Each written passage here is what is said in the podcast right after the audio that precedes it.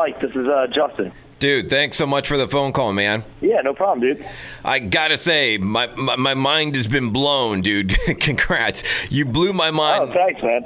I've never put on an al- album expecting one thing and then got something completely different and fell in love with it even more. I think because of all of that. Thank you so much for this killer new album, Phantom Amour. Well, thank you so much, man. It means the world. Uh, you know, just try to do something a little different, and I think uh, I think it worked out. Yeah, it did. I was curious for you. The second time around, second studio album.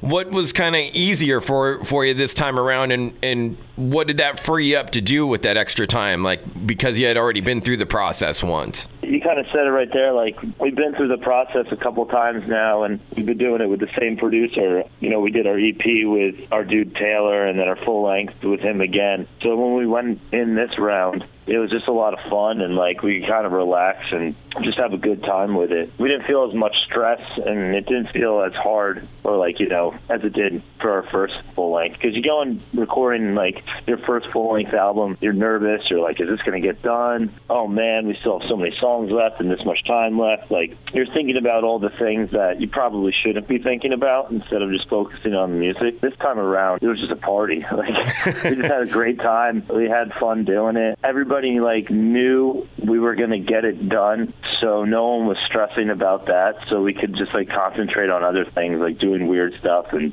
doing things we haven't done before.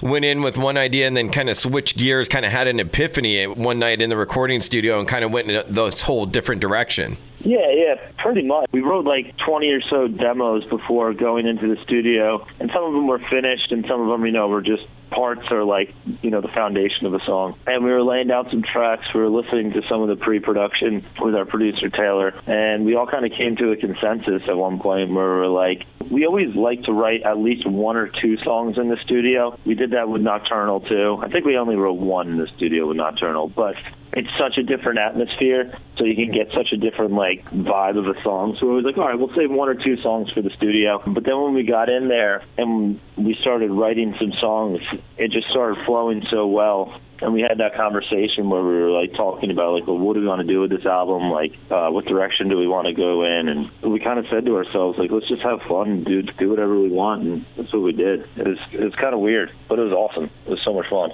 It's kind of in a way I was thinking about. It's like the most metal thing you can do is not give yourself any rules or parameters and just do whatever. Exactly. It's hard to do something different nowadays too because I feel like we we've always been a or we try to be a band that tries to sound like ourselves as much as possible. I mean, it's nearly impossible to be 100% original, but we try as hard as we can. Writing a bunch of songs that could kind of like stand on their own in almost different genres. That was just something that I don't know in our minds was different at the time, and I think it came together pretty well. Even though everything is so different, the whole like album itself kind of flows pretty damn well, like a lot better than I thought it was going to. Because like in the beginning of the writing process, you're, we're writing all these different songs and having fun, and we're like, how's this gonna flow?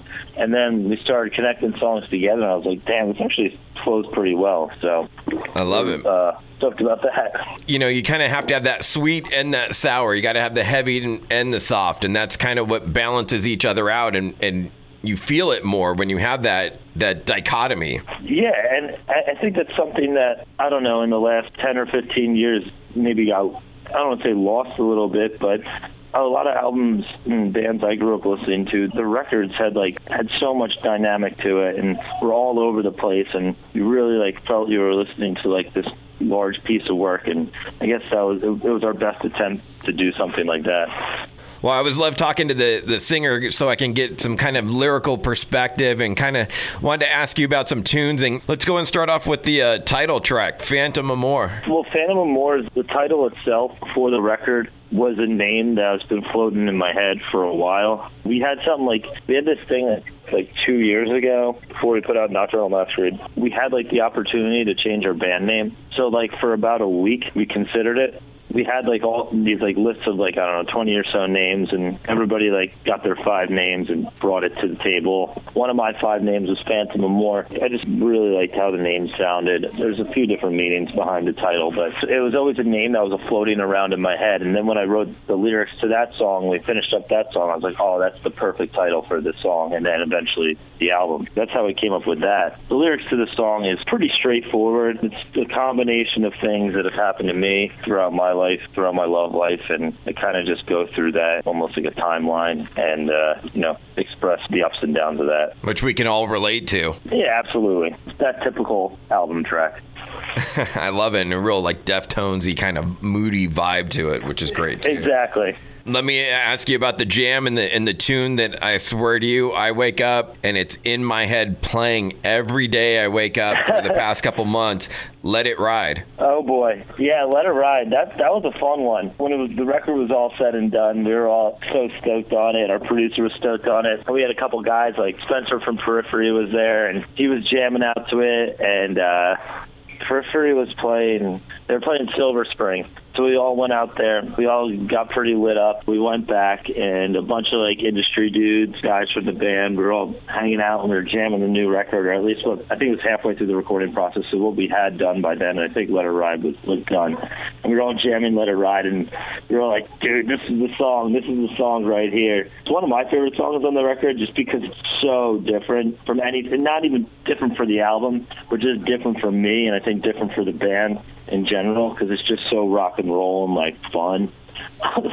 Being in the metal scene, you're always writing these depressing, dark songs so it was cool to write write something a little bit like more uplifting and arrogant. How it came together was uh, it kind of had to do at least the, the title had to do with the recording process.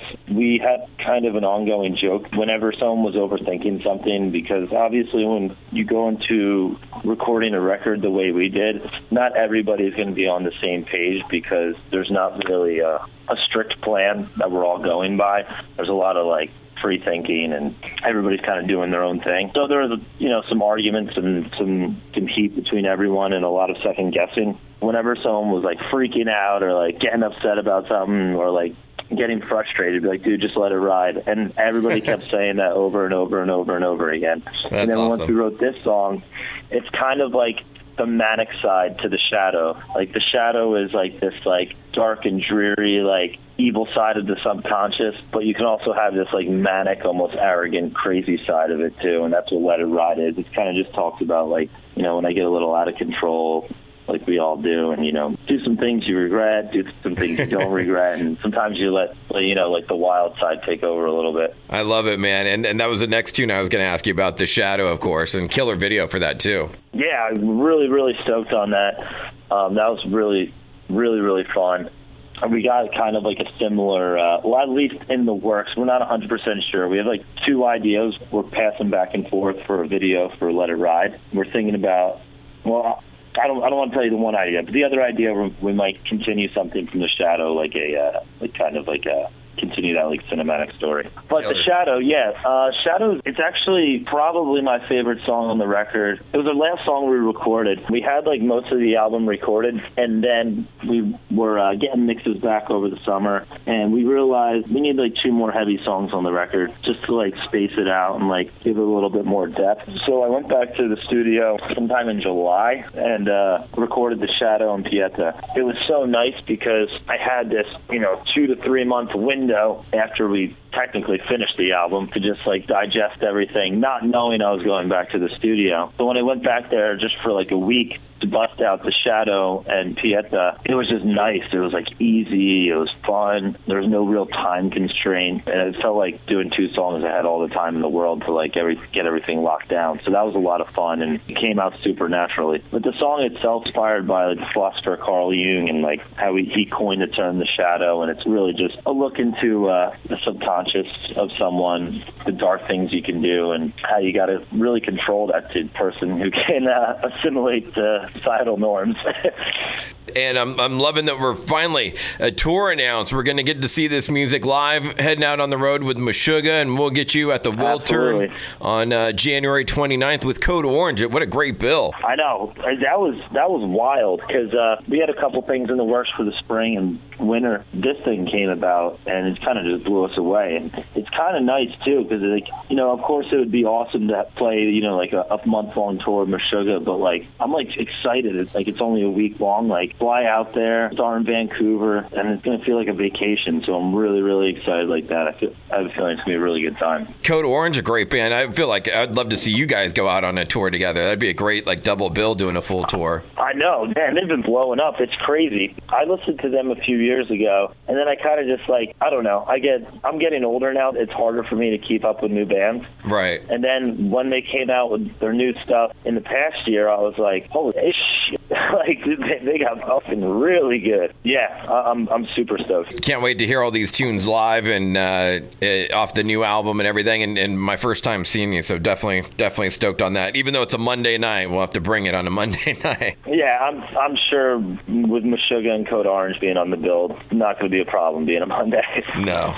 Hey, let me get your uh, opinion on, on a couple of things as us just rock fans talking music and talking about some other bands and stuff. I'm curious for you, who was uh, Uh, kind of a bigger influence because they're kind of ruling the world once again and, and selling out stadiums all across the world. And I'm sure both bands have touched you, but curious kind of who was a bigger influence, say Guns N' Roses or Metallica? Easily Metallica. It took me a little while to get into Guns N' Roses as a teenager. When I was a teenager, I was straight up Metallica, Ride the Lightning, Master of Puppets. One of my best friends growing up, who I played in a few bands with, I remember his AIM screen name. Yeah, like fourth grade AIM screen name was Metallica Kid It was right when you're like 10 years old, where you're starting to develop your own like style of music and stop listening to you know whatever your parents have on the radio. And I think one of the first bands that like I like discovered on my own was uh, Metallica, and it was from him. So it was definitely Metallica. Was it the Black Album you kind of came in on and then went back? I honestly don't know. As far as the first Metallica album I purchased, no. The first Metallica album I purchased at Master of Puppets. Okay. But it probably was like Enter Sandman or something at like a New Jersey Devils game or something. I could see that being like because I was a huge hockey fan ever since I was a real little little kid, and I think Enter Sandman was always the song that the Devils came out to. Yeah. So that easily be the influence as well. Dude, hockey is like the most metal sport. I love going to hockey games and the music they play. Yeah, exactly. Are you still following the Devils? Um, I haven't been that much. You know what it is? I uh, I played hockey my whole life, and I even played it uh, in college a little bit. Once I got out of school and like I got a few injuries and stuff, and once I stopped playing the sport, I kind of been Tapped you know out. lackadaisical on following it. You Yeah. know, it's almost like I almost have. Sometimes I feel like I have like PTSD from it. like I'll turn on a hockey game and I'll start watching it, and I'll just start getting like super upset because like God damn, I just want to play again. but so no, I haven't really been following them that much. I'm a Colts fan, so that's not going well either. Oh yeah. All right. My fantasy team stinks as well. Hey, uh, pick for me a, a Metallica jam. I always like to say like one deeper cut and, and one more like radio hit. All right, I'm gonna go with radio hit. I'll go with one. Can I do a guilty pleasure? Absolutely. All right, I'm gonna get so much hate for this because I was just talking about this with a guy with a guy I was I worked with the other day. I was like, this is probably one of the most hated Metallica songs ever recorded. But when I first heard it, I, I like loved it. That Mission Impossible 2 song. Uh, I Disappear. What the, what the hell? I disappeared. Yeah. I don't know why. just like I think maybe because I was like again, it probably had something to do with like sports or something. It got me like jacked up. The hey hey hey. yeah, and then I listened to it the other day because I was like, I haven't heard that song in years. So Listening to it, and I was like, oh god, this song sucks. But I loved it when I first heard it. awesome, man. And speaking of uh, Metallica, you know, like a couple of years ago, it was like the big four was all the talk: Metallica, Megadeth, Slayer, Anthrax. Right? That's the big four. Yep. And um, I've been working on the next generation, and I've come up with the Flannel Five. Okay. So we're talking What's that? Nirvana, Pearl Jam, Stone Temple Pilots, Soundgarden, Alice in Chains. Ooh, I like that. Who would be numero That's uno? solid. Um, number one out of all of them. Yeah. I'm gonna have to go with Alice in Chains. I think that's a hard. That's I don't know. Like because like Nirvana's Nirvana, you know. so it's like that alone right there, and you know the rest. I mean Soundgarden, and I don't know. I'm gonna go with Alice in Chains. All right, since you're going Alice in Chains, some jams from Alice in Chains. Give me give me their songs. Always digged, uh, you know, the radio jams. You know what album actually from Alice in Chains I thought was um, it kind of brought me back to them. I grew up listening to them a little bit, and then um, I was going over like uh, producers like two or three years ago. I heard that that record Black Gives Way to Blue, and I jammed that album, and I was like, "Wow, this is like a whole new take on on the entire band." I thought it was incredible, especially for a band that hasn't done a lot in a while. Like the Check My Brain and um, Yeah. what was the other the other song on there? Really, Your really, really decision. liked? Yep. A look. Oh, a looking in view. That was that was it. Okay. Yeah, yeah. I love what William Duvall Duvall's bringing to that band, and a second guitar. I, I, I think it's it, it's a powerful, powerful band. Oh yeah, absolutely. And they even, you know, he does all the Layne stuff well, you know, as well. But it's because it's really about Jerry. Like you see him live, and you forget how much Jerry is really singing and, and carrying it all. And uh, his singing and guitar playing is just next level for me. That's why they're I my mean, favorite. He, yeah, I mean the band. There wouldn't be you know an Alice in Chains without Jerry Cantrell. You know, as far as the older stuff, I mean, anything off Dirt, anything off the self-titled, just incredible. Are, are you a New Year's resolution kind of guy, or do you set any goals or anything for 2018, or it's all it's all BS? No, I, I do. You know what? I, I usually set my goals though. I've noticed. I don't know. I don't think it's a conscious thing. I think it's just whenever the holidays come around, I get super stressed out. So like, I try to do things to like, uh, I don't know, get me motivated and put me down, you know, straight and narrow path. but uh, every year for the past few years, I've wanted to quit smoking. Mm. I haven't smoked in like a couple months now, so I stopped that a while ago. But I guess I'll still continue to be my 2018 resolution. Well, congratulations. And, uh, oh, thank you. I mean, I can't accept the congratulations just yet because, like, I've quit like 20 times. Once I hit like a one year mark, I'll be like, all right, I'm there. okay. But um, you know what it is? Home, it's easy. Home, it's so easy for me to not smoke. It's when I get on the road Yeah. and there's a lot of downtime. I have a whole different mindset when I'm on the road. It's, it's I feel like sometimes I'm not even the same person. And, Like Yeah. In a weird way, you know. Well, no, I can believe that. Even like going on stage, it's you know, even for like me going on the radio, I'm much more of a different person on the radio than I am in my personal life. Like I imagine being a singer on stage versus off stage, kind of your Jekyll yeah, and yeah. Hyde. It well, it's just like you almost like you almost. I always try to explain it to people because I have like these like the week I come back from tour, it's like I get like not sick, but I'm like I have like this adjustment period Yeah, where I have to like kind of get back into the swing of things. So when I'm on the road, I'm just like a wild card. You know, like you're always going and you're going and you're going, and you almost have like this like primal switch in your brain because you know we're we don't really tour luxur- luxuriously at all. We have a miniature school bus that we converted. We sleep in truck stops every night. So like you're always kind of on edge. Yeah, or you're always like you always kind of have like the lizard brain like you know you don't want to die in a car crash and you don't want to get robbed and mugged. Right. so you you're always just kind of like this different person and not by choice. So then when you come home and you're back to stability you're like whoa all right. I got to turn that off and like go back to normal.